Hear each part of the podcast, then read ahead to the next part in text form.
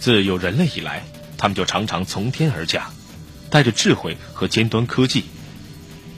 至少据说如此。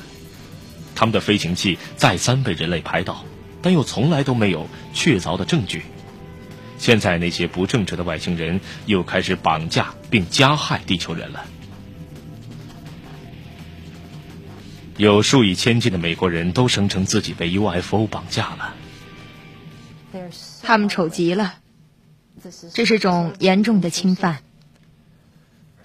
有人被取走了精子或卵子，被植入或取出胚胎。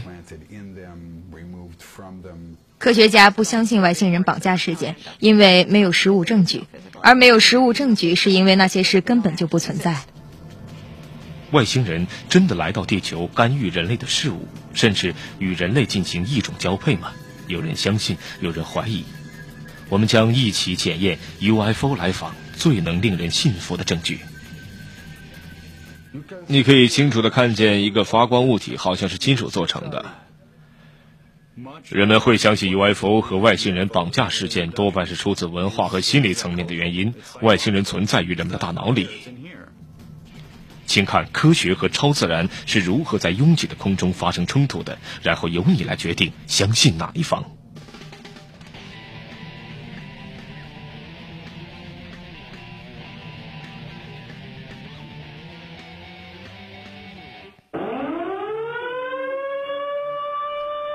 外星势力的宇宙飞船正在从空中接近地球。我们尝试建立无线电联系，但未成功。我们奉命防范不明敌人的攻击。我们与 UFO 以及外星人飞行员之间的爱恨交织的关系已经存在五十多年了，但有人认为外星人的存在比人类更早。他们偶尔会朝正确的方向推动人类的进化，不然像吉萨金字塔以及。秘鲁纳斯卡线条图一样，只有从空中才能看清楚的古代建筑为何会存在？铁器时代的欧洲人又怎么可能画出一个穿着太空装的类人形生物呢？这些生物来到了地球，他们可能拥有比人类更高的智慧。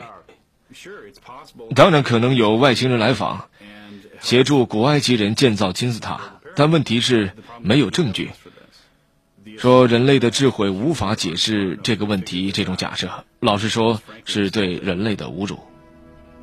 自称是 UFO 学家的 UFO 研究员，将我们与外星访客的接触划分为四类。第一类接触是近距离目击 UFO，却没有留下任何实物证据。某天下午，在墨西哥上空发生的这次让人震惊的接触，就属于这一类。二零零四年三月五号，刚过中午，一架墨西哥军用侦察机正在执行搜寻毒贩的例行任务，结果却拍到了一连串的不明飞行物，数量一度多达十一架。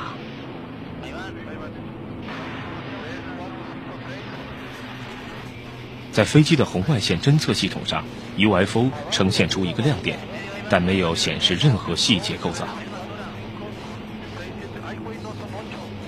飞行员在空中慌乱地寻找周围的飞行物，但一无所获，只有红外线信号显示有高温物体存在。空中交通管制员说，雷达屏幕上并未显示异常情况。最后，飞机降落后。飞行员、空中交通管制员和军方显然都对此事大惑不解。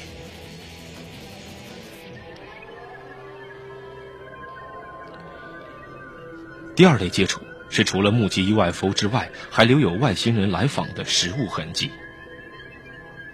许多人争辩说，著名的麦田怪圈现象就属于这一类接触。有人在麦田上空看到诡异的光团。接着就发现农作物被压成了壮观的形状。最近，墨西哥一片草地上出现的奇怪圆圈，就被认为与目击 UFO 有关。当然，还有著名的第三类接触，它包含了真正的接触。通常是与外星人有心灵感应的方式交谈。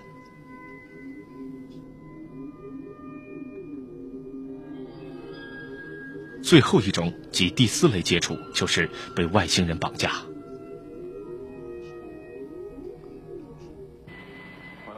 我清醒过来之后，发现自己躺在一张桌子上。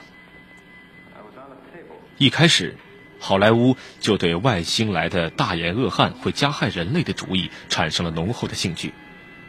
但那些相信自己确实被绑架过的人，想到这种经验就不寒而栗。他们丑极了，非常恶心。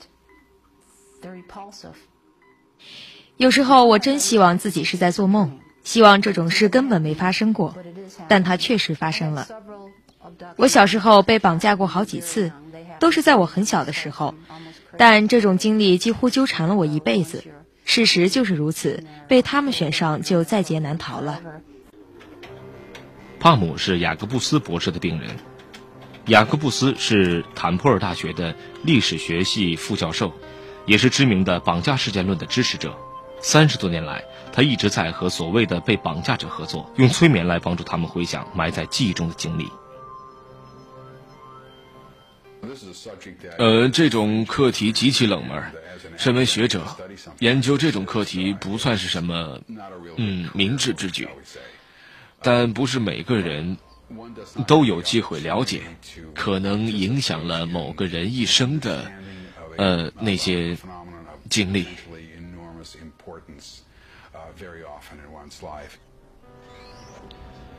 雅各布斯相信，至少有五百万美国人曾被外星人绑架过。他也听过了几百个人的说法，而且大同小异。我睡着了，我能感觉到房间里很安静，但有时会有窸窸窣窣的声音。我不知道该怎样形容，但我有种很特别的感觉。然后我耳边开始响起“嗯嗯嗯”的声音，响个不停。接着我就看到一道光，还看到几个人影。受害人还说自己动弹不得，仿佛瘫痪了似的。接下来，他们就只记得有人或物体在靠近他们，让他们起身。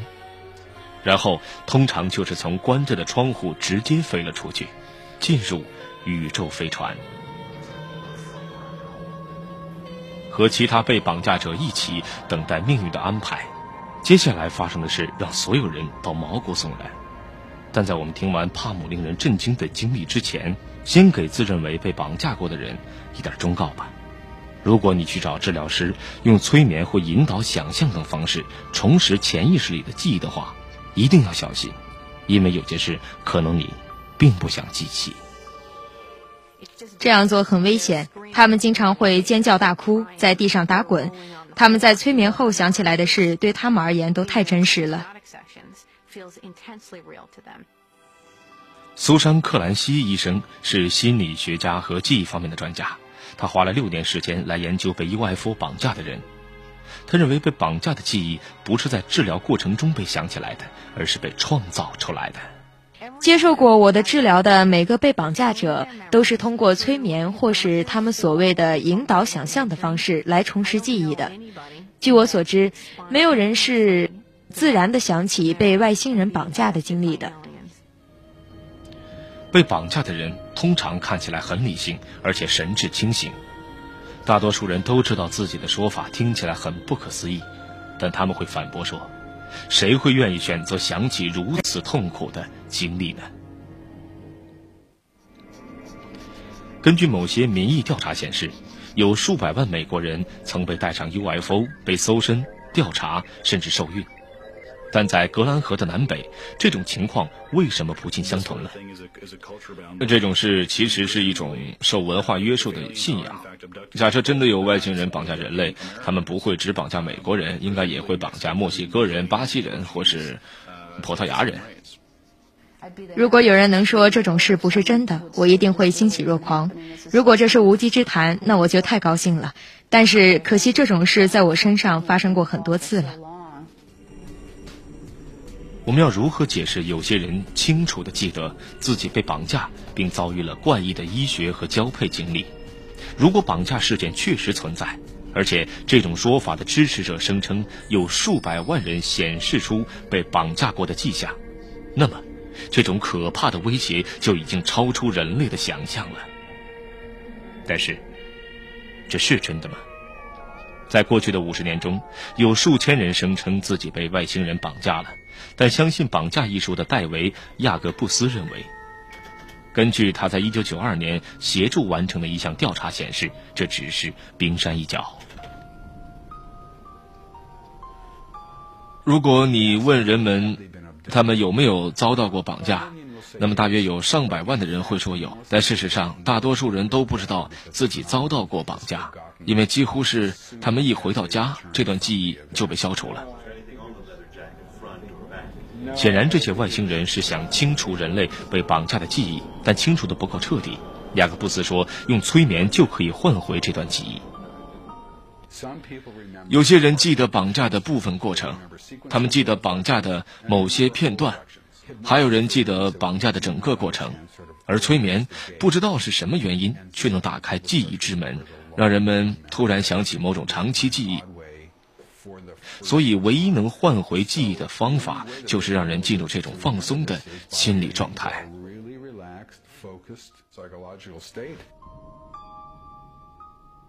他们回想起的记忆十分类似，帕姆的经历很典型。他发现自己是醒着的，但是躺在床上动弹不得。有灰色的小生物领他登上宇宙飞船，在飞船内的等待区里还有其他人类。我经常环顾四周，我觉得其他坐在那里的人好像头脑不太清楚。雅各布斯博士说，他们可能也是这样认为我的。有时候是给我们上课，有时候是做身体检查，以及其他更可怕的事情。灰色的小生物是护卫，他们的个子很小，眼睛非常大，身体纤瘦。那里还有长相类似的高个子，更有智慧。通常都是从对视开始，他们会盯着你凝视很久，你只能看到那对大眼睛，然后就会失去意识。有时候他们会向你灌输一大堆信息，有时候则会对你的身体动手脚，同时还会有人拿仪器伸进你的鼻孔或是耳朵里。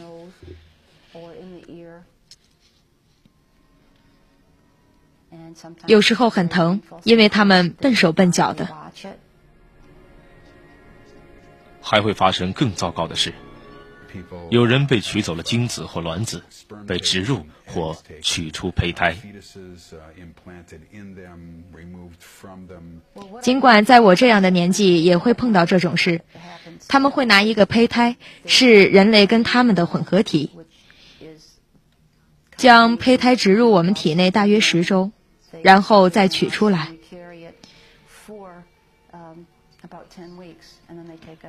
至于他们对胚胎的处置方式，我只是看到他们拿了瓶子，有一些是大瓶子，还吊挂了一些小瓶子。不止帕姆有这样的经历，数千人都有过近乎相同的记忆。他们醒来后发现一道光射进房间，只感到全身瘫痪和深深的恐惧，身体漂浮起来，被类人形的灰色小生物送进宇宙飞船上的检验室里。接受高个子外星人的检查，怎么会有这么多相互不认识的人回想起这样详细又类似的经历呢？呃，由此可知，人们对于外星人绑架的观念，普遍都是从电影、电视节目和文字报道中得到的。这些人的说法相距无几，这种共有的真实经历只是一种谬误。True experience is is simply fallacious 而被用来换回这些记忆的方式就是催眠。很长时间以来，催眠几乎被视为是一个探索人类记忆的神奇窗口。但最近，研究发现，催眠在创造记忆方面可能比换回记忆更有效。在催眠的状态下，人们很容易受到暗示的影响，也很想取悦于催眠师。这一点，只要是接受过催眠的人就知道，催眠通常是用来娱乐大众的。如果用于治疗的话，则有可能对被催眠者造成很大伤害。苏珊·克兰西医生花了六年时间研究在被催眠后重新想起被 UFO 绑架记忆的人们。他很确定这些所谓的记忆是在治疗时被创造出来的，而不是被换回的。最新的研究显示，极易受影响的人会产生催眠师要求的任何记忆。其实，人很容易受到环境或是催眠师的暗示的影响。你想用双臂环抱自己，你想蜷缩起来，你会越来越冷。实在太难判断了，因为你会产生很真实的记忆，你自己或是治疗师都无法区分这些记忆是不是真实发生过。雅各布斯反驳说，他从来不曾引导病人重拾被绑架的记忆。我是催眠师，很清楚那些问题。来找我的人多半也知道那些问题，他们不想被引导，不想受到大众文化的影响。那些人之所以去找催眠师，是因为他们相信自己曾被外星人绑架。正因为深信不疑，他们才会去找人帮助他们证明这件事。仅这点就足以质疑催眠的功效了。但会不会有其他原因？会不会有某种生物现象也会导致人们更相信绑架事件？睡眠研究即将找到一个引人注目的新证据。我试着在床上睡一会儿，突然间，我的身体变得很僵硬。虽然我还有意识，但却动弹不得。我感觉身边还有其他生物存在，然后又觉得有东西在我脚边。我看到了像是苍白的老妇人一样的幻影。俯身，凝视着我。这听起来是不是很像被外星人绑架的最初阶段？根据日本睡眠研究人员福田一彦博士的说法，这种现象会出现是有原因的。我喜欢 UFO 和科幻小说，但我很怀疑这些东西是否真的存在。曾经被外星人绑架过的人，多半都有类似的经历。半夜醒来，发现身体动弹不得，他们觉得房间里好像有东西，那个东西就是外星人。这些基本的经历都可以用睡眠瘫痪来解释。近几年来，福田博士，来自日本福岛大学的精神生理学家，一直在研究睡眠瘫痪这种现象，一般被称为睡眠麻痹。指的是发生睡眠瘫痪时那种无法动弹的恐怖感觉。睡眠瘫痪发生在 REM 及快速动眼睡眠期，因为我们在 REM 阶段会做梦，大脑会暂时停止我们的行动能力，所以我们才不会随着梦境做出动作伤害到自己。这是个巧妙的小机制。但如果在你醒来时，大脑还未重启你的行动能力，你就会醒过来发现全身瘫痪。在大学里的睡眠实验室里，福田博士想再现睡眠瘫痪状态。他在被测试者的头上接上电极，监测他们睡眠时的脑波活动。正常 REM 阶段的做梦状态和 REM 阶段的瘫痪状态。呃，两种状态下脑波会有明显的不同。我们发现，在 REM 阶段的瘫痪状态下，脑波与人们醒着时候的脑波非常类似，所以发生睡眠瘫痪时，人们会觉得自己是醒着的。在被测试者进入了正常的 REM 阶段后，也就是在半梦半醒之间，福田博士打断了他们的睡眠。然后问他们当时的感觉，许多人都说自己是在做梦，有些人则形容自己发生了睡眠瘫痪。我的双手动不了了，我觉得好像瘫痪了。有些人则会出现幻觉，比如觉得胸口或者胃部有重物压着，而睁开眼睛时就会看到身上压着什么东西，或是有人站在他们脚边。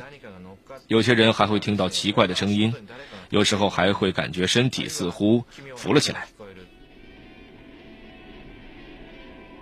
克兰西博士对福田博士的研究结果很感兴趣，在他研究被绑架者的六年时间里，每个被测试者在描述类似动弹不得的睡眠瘫痪之后，都会发展出自己相信的故事。你在半夜醒来，全身都无法动弹，好像瘫痪了一样，但你还能看，能听。人们会说，在房间里看到了黑色人影，或是觉得自己漂浮起来了。也就是说，你处在快要醒过来的做梦状态中，那么你梦中的影像可能就会出现在房间里。克兰西博士和福田博士都说，人们对于睡眠瘫痪的解释反映出了症状发生地的文化。睡眠麻痹在日本已被广泛接受了。在18世纪，英国人很害怕一种恶灵会在睡眠时对女人加以侵害，让他们无法动弹。这种情况在纽芬兰则被称作“老巫婆”，就是一个形象吓人的老巫婆坐在睡着的人的胸口上。中国人数百年来都有“鬼压床”的说法。在桑给巴尔岛，则是波波巴瓦，一种会飞的奇怪小矮人。而现代的美国文化普遍相信 UFO 的存在，也许正因为这样，睡眠瘫痪就被顺理成章地解释成遭到外星人绑架了。但问题依然存在：相信这种吓人的事有什么好处呢？为什么他们会认为自己遭到了外星人的绑架和侵害呢？有一点大家很少谈到，就是这种事也有极大的正面效益。比如，或许有种生物比我们了不起，在科技上也优于我们，这会让人类对生命产生新的观点，人生的意义和我们居住的世界也有了新的意义。这种巨大的正面效益，我想外星人绑架事件的研究者应该会很少考虑到吧。他们对这些经历衍生出的效益充耳不闻。各种方式的近距离接触，似乎与时俱增，对我们造成的困扰也在不断加大。但这就能证明传言属实吗？如果外星人想被人类看见，为什么不降落在白宫前的草坪上呢？为什么不降落在梵蒂冈？如果他们不想让我们知道他们存在，那么难道他们没有科技可以避开我们吗？他们消除记忆的技术，难道还不能与原始的催眠术相抗衡吗？但话说回来，为什么会有这么多人都搞错了呢？呃外星人的计划是有目的的。被绑架者的说法就是，外星人要融入我们的社会中，但未必是通过灰色的外星人，而是通过长得像人类的杂种生物融入我们的社会。如果这些生物是真的存在的呢？如果这些影片是在告诉我们我们的星球已经被盯上了呢？所以我们一定要保持思维开阔。欠缺具体的实物证据，让我觉得人们会相信 UFO 和外星人绑架事件多半是出自文化和心理层面的原因。外星人存在于人们的大脑里。现在该由你们决定了，但请记住，人类文明史给我们的一个小启示：别把事情复杂化了。既然现实的解释足以说明一切。又何必扯上外星人呢？